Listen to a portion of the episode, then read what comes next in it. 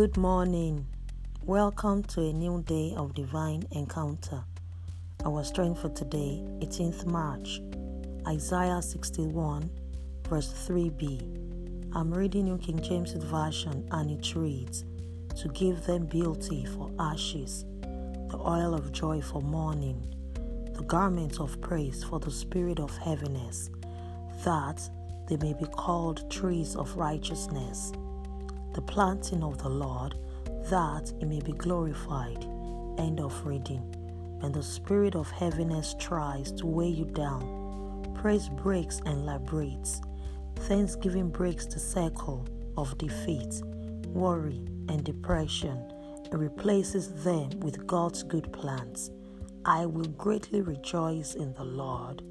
My soul shall be joyful in my God for he has clothed me with the garment of salvation. He has covered me with the robe of righteousness. Amen. Confess to yourself, Christ in me, the hope of glory. Blessings and shalom.